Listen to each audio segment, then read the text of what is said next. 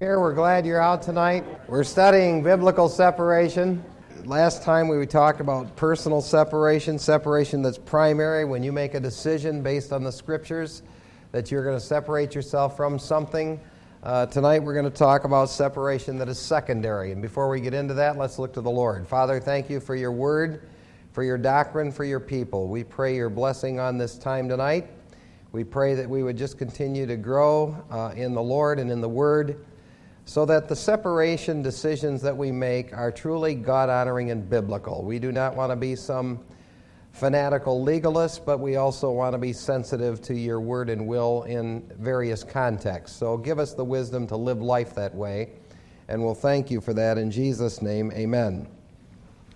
Now, when we talk about the subject of uh, secondary separation, we're talking about the idea of separating oneself from others who are consistently involved with those who are not solid in their faith. Uh, if you start uh, hanging out with someone that is uh, just theologically distorted, and we're going to have a discussion on that uh, perhaps even later tonight, but that can be detrimental to your own spiritual uh, welfare. But uh, let me see if I can illustrate a point that, that I think makes a great illustration of this. Years ago, the great Bible teacher Donald Grey Barnhouse, was visiting Dallas Theological Seminary. And he spoke in a chapel service, and they asked him if he would be willing to give a lecture in one of the classes, which he decided to do. And he opened it up to the students for a question and answer time. And Barnhouse was asked this question Dr. Barnhouse, how do you justify your continued presence within the Presbyterian denomination in light of the apostasy into which it has fallen? Later, a student wrote Dr. Barnhouse and asked him the same question, and here's what Barnhouse said in his written reply. Thank you for your letter, which I read with great interest. Concerning my affiliation with the Presbyterian Church, I take the position that come out from among them and be ye separate does not refer to the denomination, rather to pagan temples. My basis for staying in is in Revelation 3 2 where we are told to strengthen the things that remain that are ready to die. The Lord told me to feed his lambs and his sheep, and I'm not given the right to make specifications about the fold in which the sheep are to be found, for better or for worse. More than 90% of the Lord's sheep are in denominations. I, as a Bible teacher, must stay in and feed them. Now, I discussed that matter with Mr. Miles years ago, who knew of Dr. Barnhouse, and he reminded me that Dr. Barnhouse uh, Presbyterian Church in Philadelphia was a very fundamental church. And even though uh, it was uh, in the Presbyterian denomination, it did not go along with the Presbyterian denomination. And Barnhouse himself filled the church through the exposition of the scriptures, and the guy who replaced him was James Montgomery Boice, and he was another Bible expositor, and they kept that church a very fundamental church. Furthermore, in the case of Dr. Barnhouse, uh, he misinterprets Revelation 3:2 because Revelation 3:2 was written to a true church, not to an apostate church. Uh, therefore, remaining in an apostate denomination, I don't think is something that you could sanction from the text that Barnhouse actually uh, cited. Now, there are a couple of great men in church history who broke away from the Presbyterian denomination because they saw its apostasy and its evil. They saw that it was moving away from the Word of God. They did not want their name connected to it anymore. One of them, of course, was Lewis Sperry Chafer. Lewis Sperry Chafer, who was in the Presbyterian movement, who uh, basically said, I cannot, I cannot in any way support this because it is moving in a way contrary to the Word of God. So he made a break and founded Dallas Theological Seminary. I think the other guy in history who's well known was J. Gresham Machen who was actually teaching at Princeton Theological Seminary, and he saw it starting to depart from the scriptures and to depart from sound doctrine, and he went and confronted uh, the leadership of Princeton Theological Seminary. He said, You're moving away from God. You're moving away from the Word of God. And uh, instead of them taking a stand the right way, Machen said, You know what? I can no longer be part of this. So as a result, he left. He went to Philadelphia and founded Westminster Theological Seminary. But here's the point of the illustration some people would not necessarily associate with Dr. Barnhouse because of his association with the Presbyterian Church. It was not Barnhouse that was sinful, not even was his church sinful. but it was because of the Presbyterian denomination which was becoming corrupt. And for that reason, some people said, we'll have nothing to do with him. That's what we mean by secondary separation. Now, there's no question that it is biblically possible to link ourselves to someone that would give us a classification of being sinful rather than holy. Go to 1 Timothy uh, chapter 5, please. 1 Timothy chapter 5. Now, in 1 Timothy chapter 5 and verse 22, do not lay hands upon anyone too hastily and thus share responsibility for the sins of others. Keep yourself free from sin.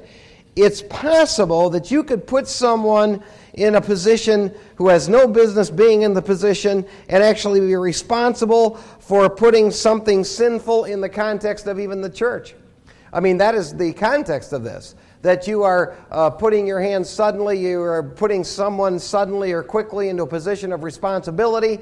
Uh, they don't necessarily know what they believe. They don't necessarily even have a right walk with God. But you could just put them into the position and as a result do something very detrimental to not only your church but to your own life. You could actually uh, uh be affected in an unholy way. Now, the second separation type is what we would call ecclesiastical separation. Ecclesiastical separation. We, we talked about last time the uh, personal separation. Now we're going to talk about ecclesiastical separation. Under ecclesiastical separation, there are two uh, headings. First of all, ecclesiastical separation from individuals. Like it or not, the Bible teaches this, so we're going to have to crawl through this. Uh, in ecclesiastical separation from individuals, the entire church supposedly or should make a decision I'm going to separate myself from that individual. I'm going to cut off a relationship from that individual. The Bible makes it clear there are times there are times when those kinds of separations need to be implemented. And as near as I can determine in, in wading through all of this, uh, it is the responsibility of the elders to determine when such a separation would be necessary, and it would become the responsibility of the congregation to carry out the separation. So the elders would have the responsibility to determine when it's uh, to be, and then the congregation would have the responsibility to carry it out. Now, the leadership of a church is a high and holy assignment that has been given to them by the Lord. God has ordered and given them the responsibility to guard their flock. I want you to go to Acts chapter 20. Acts chapter 20. You'll notice in verse 17, we read, And from Miletus he sent to Ephesus and called to him the elders of the church. So Paul is talking to the elders of the church. Now notice what he tells them in verse 28 Be on guard for yourselves and for all the flock, among which the Holy Spirit has made you overseers, to shepherd the church of God, which he purchased with his own blood. I know that after my departure, savage wolves will come in among you, not sparing the flock, and from among your own selves men will arise, speaking perverse things to draw away the disciples after them. Now, this assignment has been given to the elders of the church, and they are to guard their flock.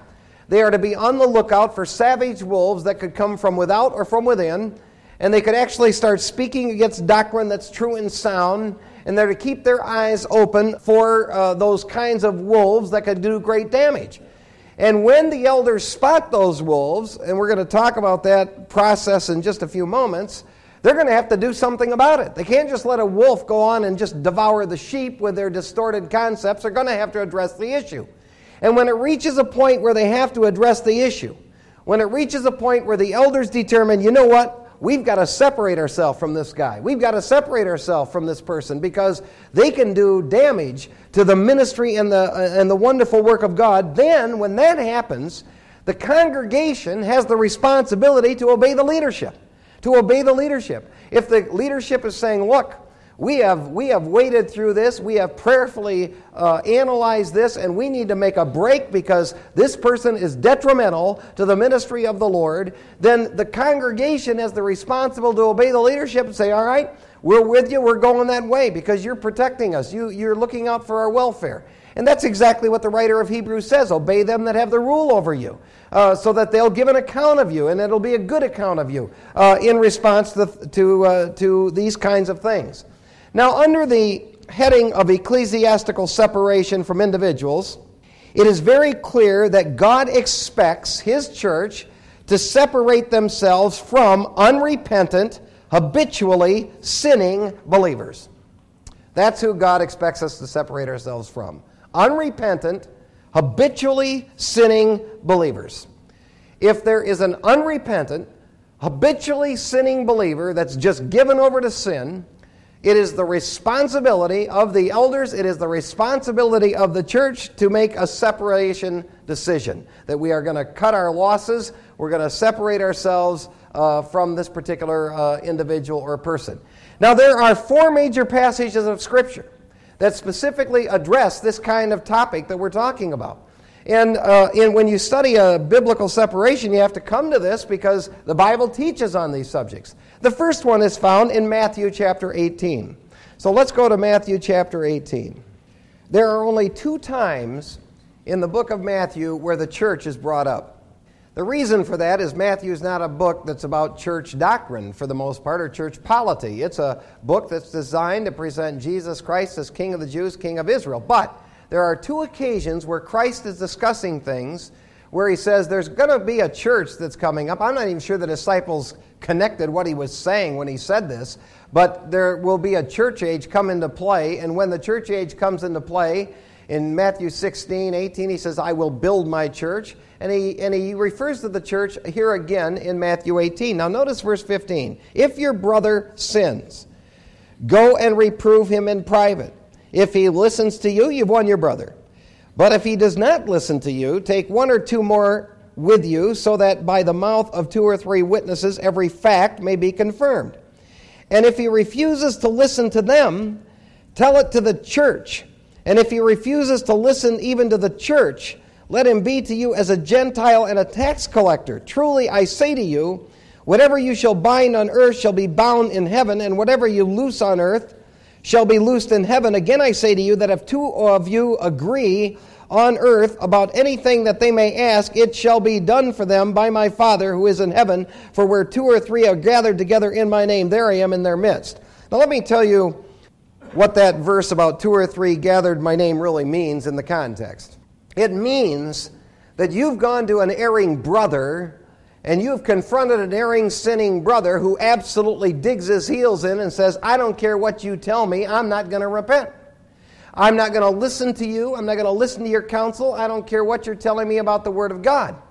You tell that to the church. You cut off fellowship from this brother in the Lord. And then two or three, probably in leadership roles, begin to pray. One of the things that these people pray is, as we'll see from Paul, for the destruction of the flesh. That's the context of when two or three are praying, you are, you are laying up this in heaven. This is being bound in heaven. In other words, this is not a light matter when all of a sudden some erring brother decides, I am not going to respond to the voice of God that's coming to me through the people of God as they tell me, look, you're moving in a sinful direction. You need to get your life back on track. And so, in that context, you go to a brother privately. If that doesn't work, you go to the brother plurally. If that doesn't work, you tell it publicly to the church. And if that doesn't work, there is this prayer that's made that binds this in heaven. And you're actually praying about a disciplinary issue of a brother or sister who refuses to uh, repent. So, this passage teaches obviously, there are times when you have to break off fellowship from someone, you have to separate from someone and even consider them to be a Gentile and tax gatherer, a heathen, because they will not respond to the voice of God. Now, that gets real tricky if it starts connecting to family. But we'll talk about that a little later.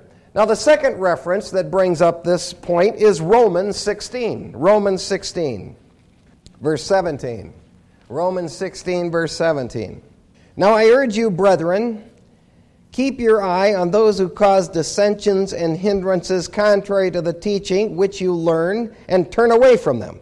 For such men are slaves, not of our Lord Christ, but of their own appetites, and by their smooth and flattering speech, they deceive the hearts of the unsuspecting. Here is a mandate that's given to us from the Lord. The mandate that's given to us, by the way, in Romans, which is the gospel of God, is there comes times when you see somebody that is contrary to the true teaching of the Word of God, causing dissensions, contrary to the true teaching of the Word of God, you break fellowship. You may have to cut that uh, separate oneself from that type of person because that person is not going to lead anybody into a closer walk with God or love for the Word of God. A third text, of course, is 1 Corinthians 5. 1 Corinthians chapter 5, and particularly verse 11. And again, the idea is you're cutting off fellowship from a non repentant, consistent, habitual sinner who just goes on in sin regardless of what you say or think. In 1 Corinthians 5:11, we read, "But actually I wrote to you not to associate with any so-called brother if he should be an immoral person or covetous or an idolater or a reviler or a drunkard or a swindler, not even to eat with such a one." That is cutting off uh, that's separating from someone who's a brother or says he's a brother and persists in a sinful uh, state. The fourth passage is Second Thessalonians 3. 2 Thessalonians chapter 3. And in 2 Thessalonians chapter 3, we read in verse 14, And if anyone does not obey our instruction in this letter, take special note of that man and do not associate with him so that he may be put to shame, and yet do not regard him as an enemy, but admonish him as a brother. Now, what do we learn from these passages? Here's what we learn we learn that there are times there are times when, if we are going to do what's right before God, we cannot just be this backslapping, lovey, dovey, feely good operation that just is total toleration of anything. We have to at times say, look, the Word of God is clear on this point. You must come in line with the Word of God on this point. We love you enough to tell you that. We love you enough to call you to do that. And if a person persists in saying, I don't care what you say, I don't care what the Word of God says, then we say, you know what? We're going to cut off, we're going to separate ourselves from this kind of individual. Now, when it comes to the actual logistics of doing this, there are uh, five major considerations that we have to think about that are biblical considerations. First of all, there are times when the, a specific process should be followed. A specific process should be followed. Now, I want you to go to um, Matthew uh, 18 for a moment. I would say, if possible, this ought to be the process you follow if you can. But there will be variables come into play that sometimes will make this process uh, not the right process. But here, but but but I want to begin with this. There are times when a specific process should be followed, and here's the process. Verse 15: If your brother sins, go to him, reprove him in private. I think if the situation lends itself to this type of thing, you go privately first to the person that sins. You found out about the sin. You go to the person privately. Nobody else needs to know about it and you, you just take this discussion man to man, woman to woman, man to woman, whatever the case is. Uh, it's, it's a one on one private confrontation. Then, if it gets resolved in the discussion, the person says, You know what? I was wrong. I'm so sorry. I ask your forgiveness. I, am going to ask God to forgive me. End of discussion. You never repeat it. You never tell another soul. The deal is done. It's sealed there, right there, and left there. But if the person does not repent, then you go to the next step. If he listens to you, you've won your brother, but if he does not listen to you, you take one or two more with you. So now you go from private confrontation to plural confrontation, where you take a couple others with you to make the confrontation. I'm assuming if you're in this process, the private confrontation's already been done, it didn't get you anywhere. So now you've got to regroup and you've got to take a plural confrontation. Now, this is rare. I mean, I'm just speaking as a, as a pastor in years, years of this business. It, it is rare when you have to do these kinds of things. They do have to be done at times. It's rare. And most of the time, uh, the, the private confrontation typically gets the job done. I don't necessarily, when I've ever had to go to a plural confrontation, just say, okay, well, day one didn't work, so now day two we're doing this. Unless something in a time frame would force that issue, I give it time. I would go to the person try to talk with them, reason with them, give them biblical evidence, challenge them to get in light of Scripture, and then pray with them and give it some time. I don't, I don't just say, well, let's, let's take two or three people there tomorrow and get right in the guy's face or lady's face. See what the Spirit of God will do in a process of time. And if in time the person says, you know what, I've thought that over and, and you're right in that, uh, praise God, that's, that's a done deal. Now, over time, if you don't get that response, though, and the person persists in the same vein of problem or sin, then you got to take another one or two with you, so now you go to a plural confrontation. If that doesn't work, then we see in verse 17 if he refuses to listen to them, you tell it to the church, now you go public. So now you have to announce to the, the whole church that, uh, that this has gone on. So there are times when that's the specific process that should be followed, and if possible, I think that's a good process to follow. However, that brings me to my second consideration. There are times when a specific process should be avoided. I want you to go to 1 Corinthians 5. 1 Corinthians 5. Now, in this case that is put before us in the book of Corinthians, Paul doesn't say, all right, now we need to get a team and we need to first go privately confront them and then we need to plurally confront them and then, and then publicly confront them. Here's what he says in verse 4 In the name of our Lord Jesus, when you're assembled and I with you in spirit with the power of our Lord Jesus, I've decided to deliver such a one to Satan for the destruction of his flesh that his spirit may be saved in the day of our Lord. Your boasting is not good. Do you not know that a little leaven leavens the whole lump? Clean out the old leaven. Paul jumps over all of the steps of Matthew. And he basically says, This sin is at such a noted level in the church of Corinth and in the city that we're going to just jump over all the normal steps of private confrontation, plural confrontation, public confrontation, get them out. You, you cut them out of there right now. Because this thing has gone on long enough. God views the whole church as leavened. He's not going to bless the church until you deal with the issue. So there are times, depending upon what the case is, where you don't always have to say, we've got to follow that formula in Matthew, although that's the ideal if you can go through that formula. But if something surfaces of a magnitude that is all of a sudden uh, in your face, and it's of a level of a nature that has just been going on and on and on, and all of a sudden uh, you're faced with this issue, uh, sometimes it, you're going you're gonna jump over uh, the process and you go to the individual and, and warn them. The third consideration is that when separation is necessary, the entire church should separate itself from the individual. I mean, if it gets to this level, the entire church should back it up. Let me show you where I get that. Second Thessalonians. Now, Paul is addressing the entire church of Thessalonica. And in Second Thessalonians chapter 3, and I want you to notice verse 6 of Second Thessalonians chapter 3 and verse 6. Now we command you, command you, brethren, in the name of our Lord Jesus Christ, that you keep aloof from every brother who leads an unruly life and not according to the tra- tradition which you receive from us.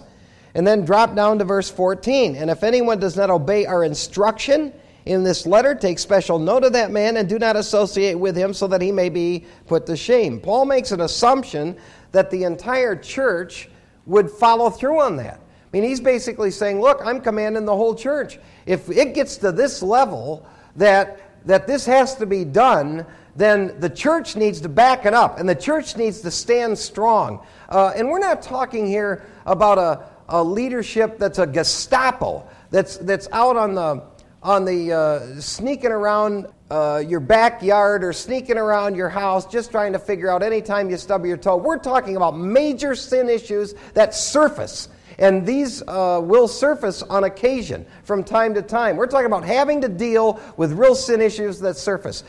The way I see it in the Word of God is if you're working on your own life in the Scriptures, you never have to worry about anything we're talking about.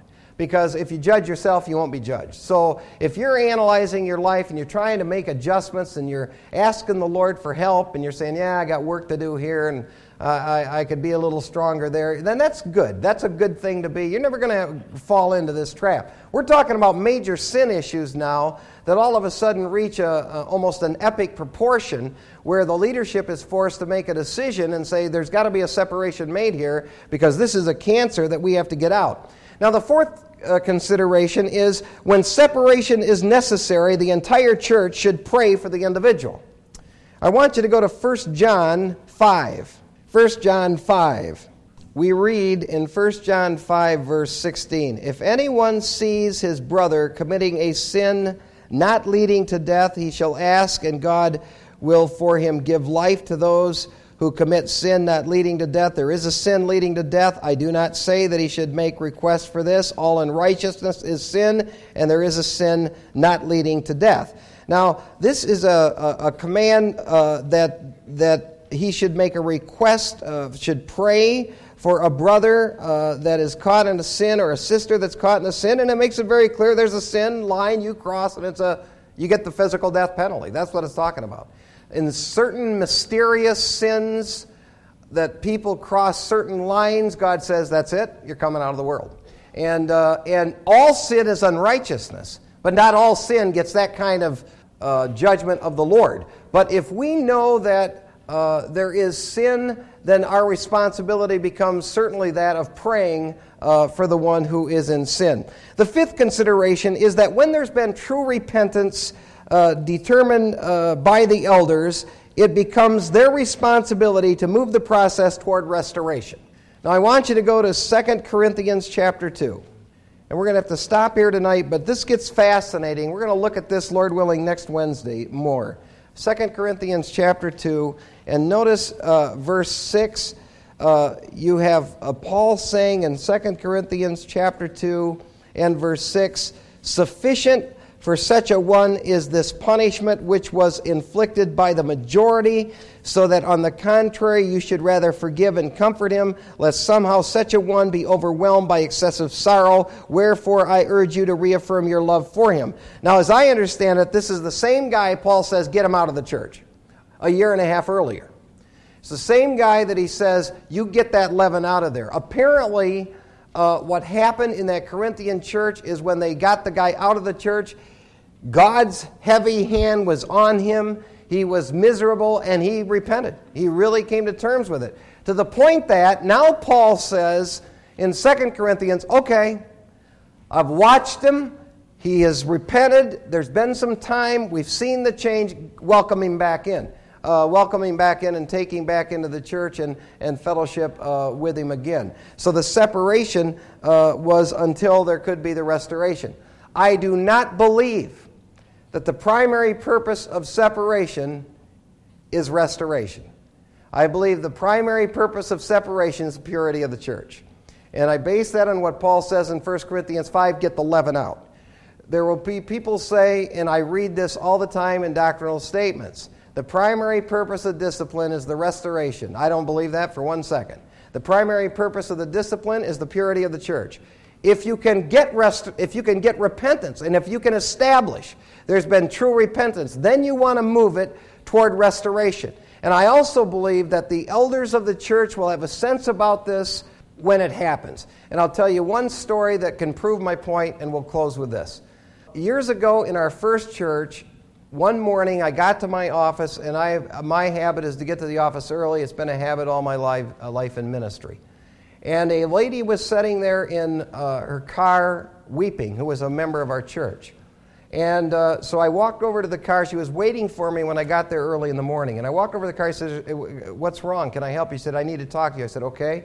So she came into the church and, uh, and she said, uh, I just found out last night my husband is a homosexual. And I said, That's a pretty serious allegation. How do you know this is true? She said, Because he brought his homosexual friends to our house last night and tried to convince me that it was okay. Well, this man had actually stood in our church uh, and had testified that uh, he, was, uh, he was a believer and he was not practicing in any known sin. So I said, Where's your husband now? She said, He's on the road. I said, When will he be home? She said, He'll be home tonight. I said, When he gets home, myself and another elder or two will be there at your home. When he came in to the house, he came in and we immediately confronted him. He said, Well, Pastor, what are you doing here? I said, We're here to confront you with your immoral sin. And he broke down and he started weeping. He isn't weeping because he's repenting, he's weeping because he's caught. Uh, it, had he been truly repentant, we would have had a sense about that, but he's weeping because he got caught. And so we told him, we said, you have, you have sinned against God in an abominable way. You have sinned against your dear wife in a, a way, and you've sinned against the entire church of God. Now, here's what we're going to do we're going to demand that you be held accountable for this, and we're not going to just broadcast this to the church at this point. But what we want to do is we want to set up a meeting with you, and it'll be on Saturday afternoon because we're going to determine how we're going to move you out of this evil sin to a way that is righteous before the Lord. Well, the Saturday meeting was set up. The elders were there waiting at the church, and of course, he didn't come. He fled the scene and he went off on his own way.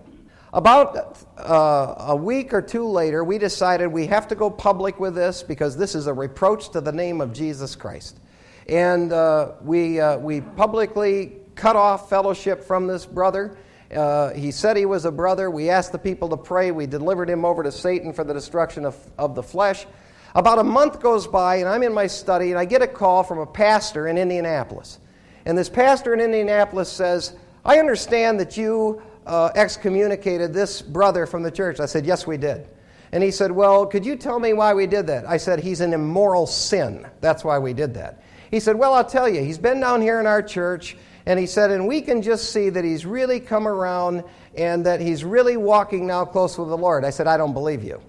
And, uh, and he says, Well, why don't you believe me? And I said, I'm a pastor. I counsel with people. I said, I'll tell you why I don't believe you.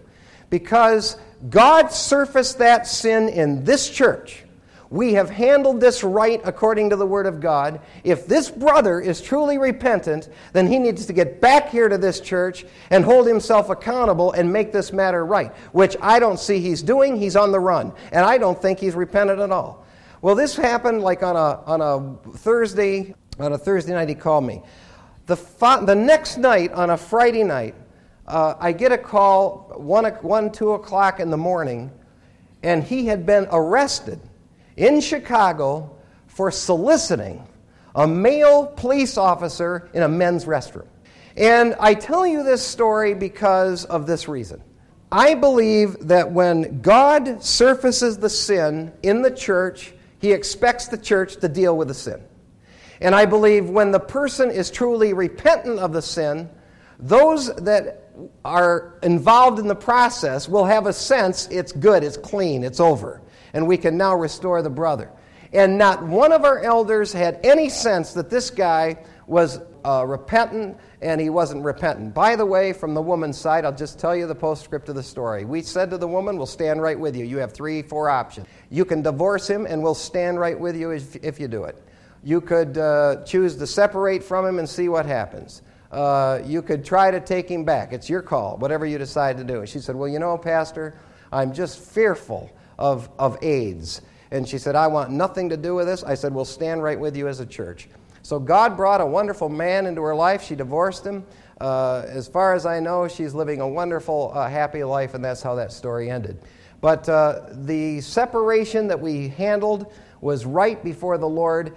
I believe that when a church carries this out biblically, a church is honored by the Lord, and also the process, the people of God will know, the, the leaders will know, because God surfaced it to them that this person has truly repented. Now we can welcome them back. All right, any questions or comments about uh, what I've uh, covered with you tonight?